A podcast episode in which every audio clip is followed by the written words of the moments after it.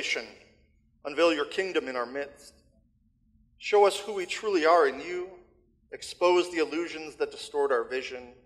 Open our eyes to see, ears to hear, and hearts to receive the joy of your word, and live in peace of your spirit. Amen. Our first reading is from the Gospel of John, chapter 12, verses 1 through 8. Six days before Passover, Jesus came to Bethany, home of Lazarus, whom Jesus had raised from the dead. Lazarus and his sisters hosted a dinner for him. Martha served, and Lazarus was among those who joined him at the table. Then Mary took an extraordinary amount, almost three quarters of a pound, of a very expensive perfume made of pure nard. She anointed Jesus' feet with it, then wiped his feet dry with her hair. The house was filled with the aroma of the perfume. Judas Iscariot, one of his disciples, the one who was about to betray him, complained. This perfume was worth a year's wages. Why wasn't it sold and the money given to the poor? He said this not because he cared about the poor, but because he was a thief. He carried the money bag and would take what was in it.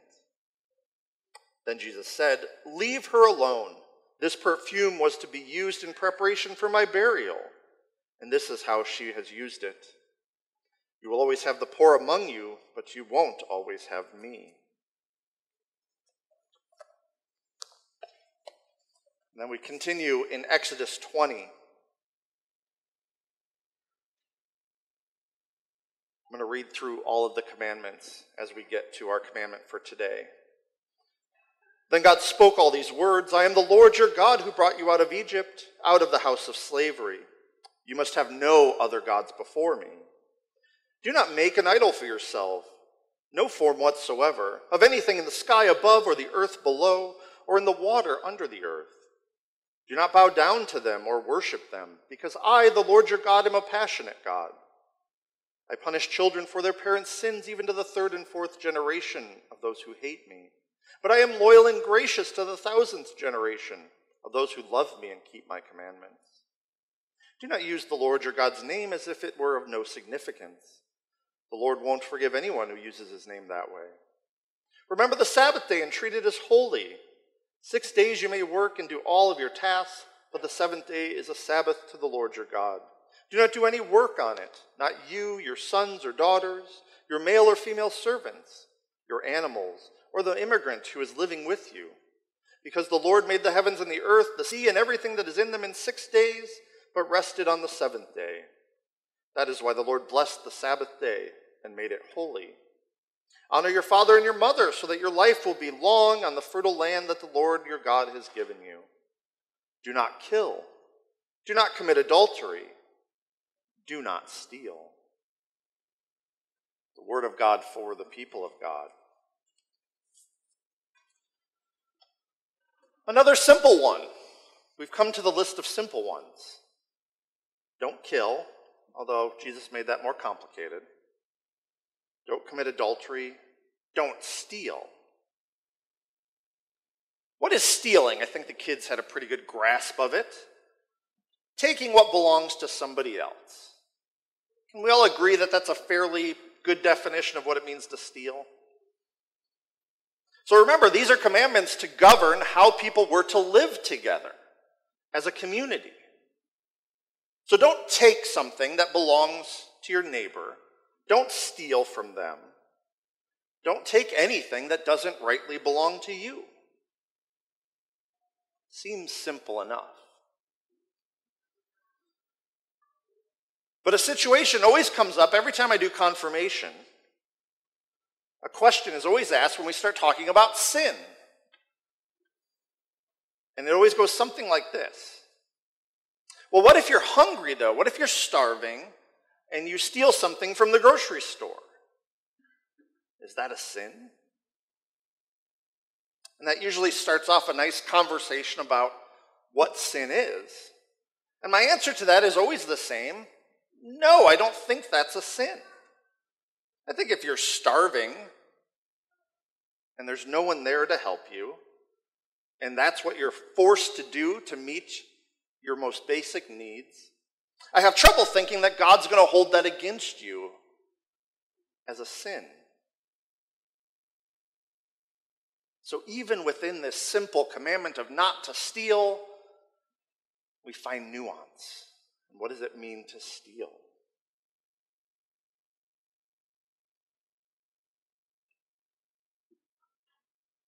Think this goes beyond the simple statement of do not steal, though, and it causes us to start asking bigger questions.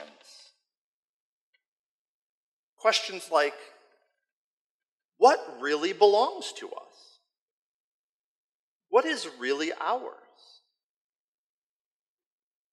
You ever thought of that? What truly belongs to me? What is truly mine? Because that's the basis for this commandment, right?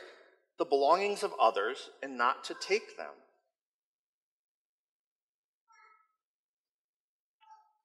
The Bible has a lot to say about this.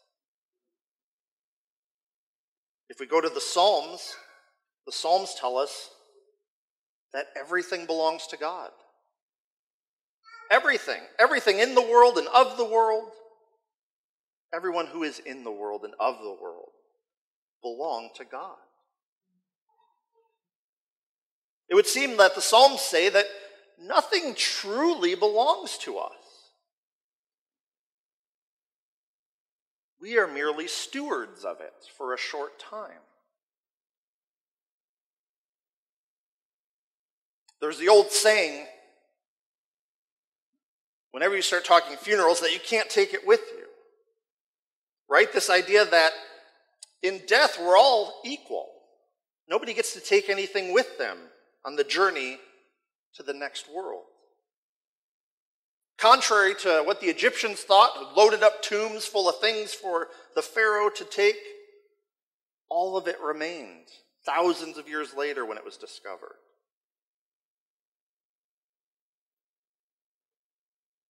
Death seems to be the equalizer for us.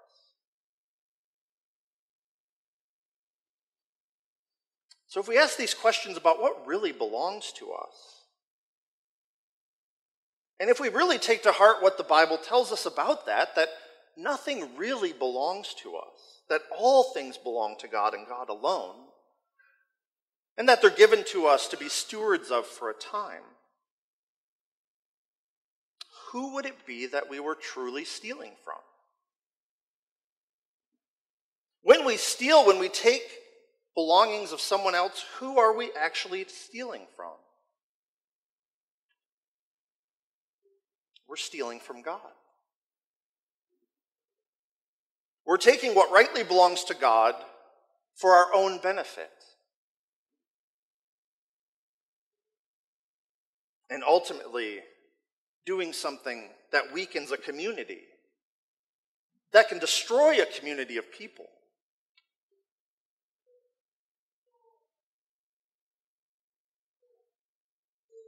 In thinking about this commandment and deep diving into these, which I've never done with the Ten Commandments, I've never read as much about these as I've read in the last several weeks. It got my brain spinning on a whole bunch of questions. Remember, I love questions, especially the ones that don't have answers.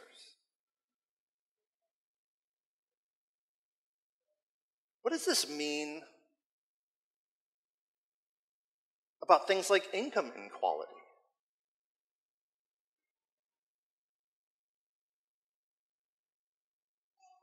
I read an article, I think it was this week, and this spurred my thinking, but it said Elon Musk, who's the founder of Tesla, in a single day, his net worth went up the equivalent of what it would take the average person 800,000 years to earn in a single day.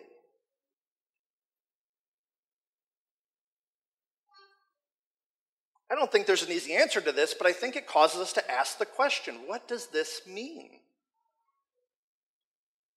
For this idea that everything belongs to God and that we are not to take from another.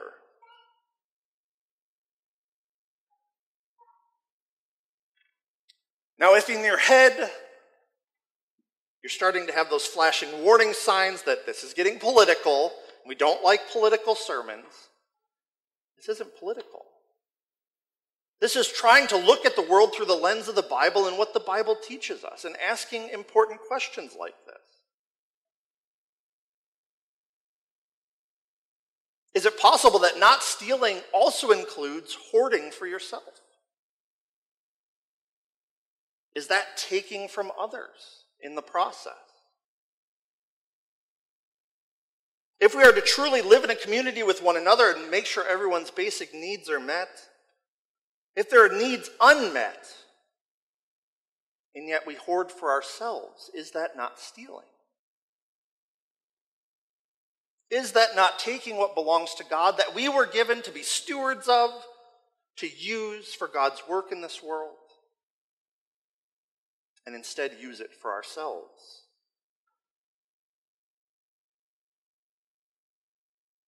These are the kind of commandments that make me uncomfortable in the week or weeks leading up to them when I give a sermon. So I feel it's my duty to share my discomfort with you all every Sunday. In seeing how different people live in the world versus how I live, as humble as it may be compared to others around me, it is still vastly more than others consume. What does it mean to not steal? What does it mean for me, for my life, for how I follow God? What does it mean for us as a community?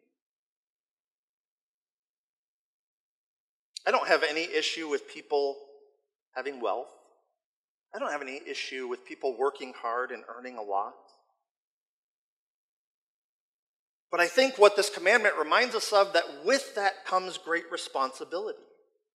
Because we are the stewards of that for a time, and God calls us to use it for the work that God does in this world. Remember, when people are asking in prayer for God to help them, for God to get them through, for God to find a, you know, their next meal or their next rent check or whatever it is, we are the ones God uses to answer those prayers. It is us that respond to that small whisper of God's voice to step up and say, I can help.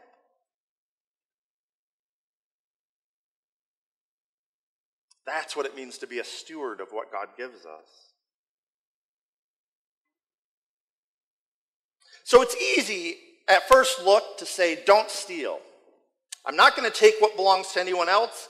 I think for the most part, we all follow that.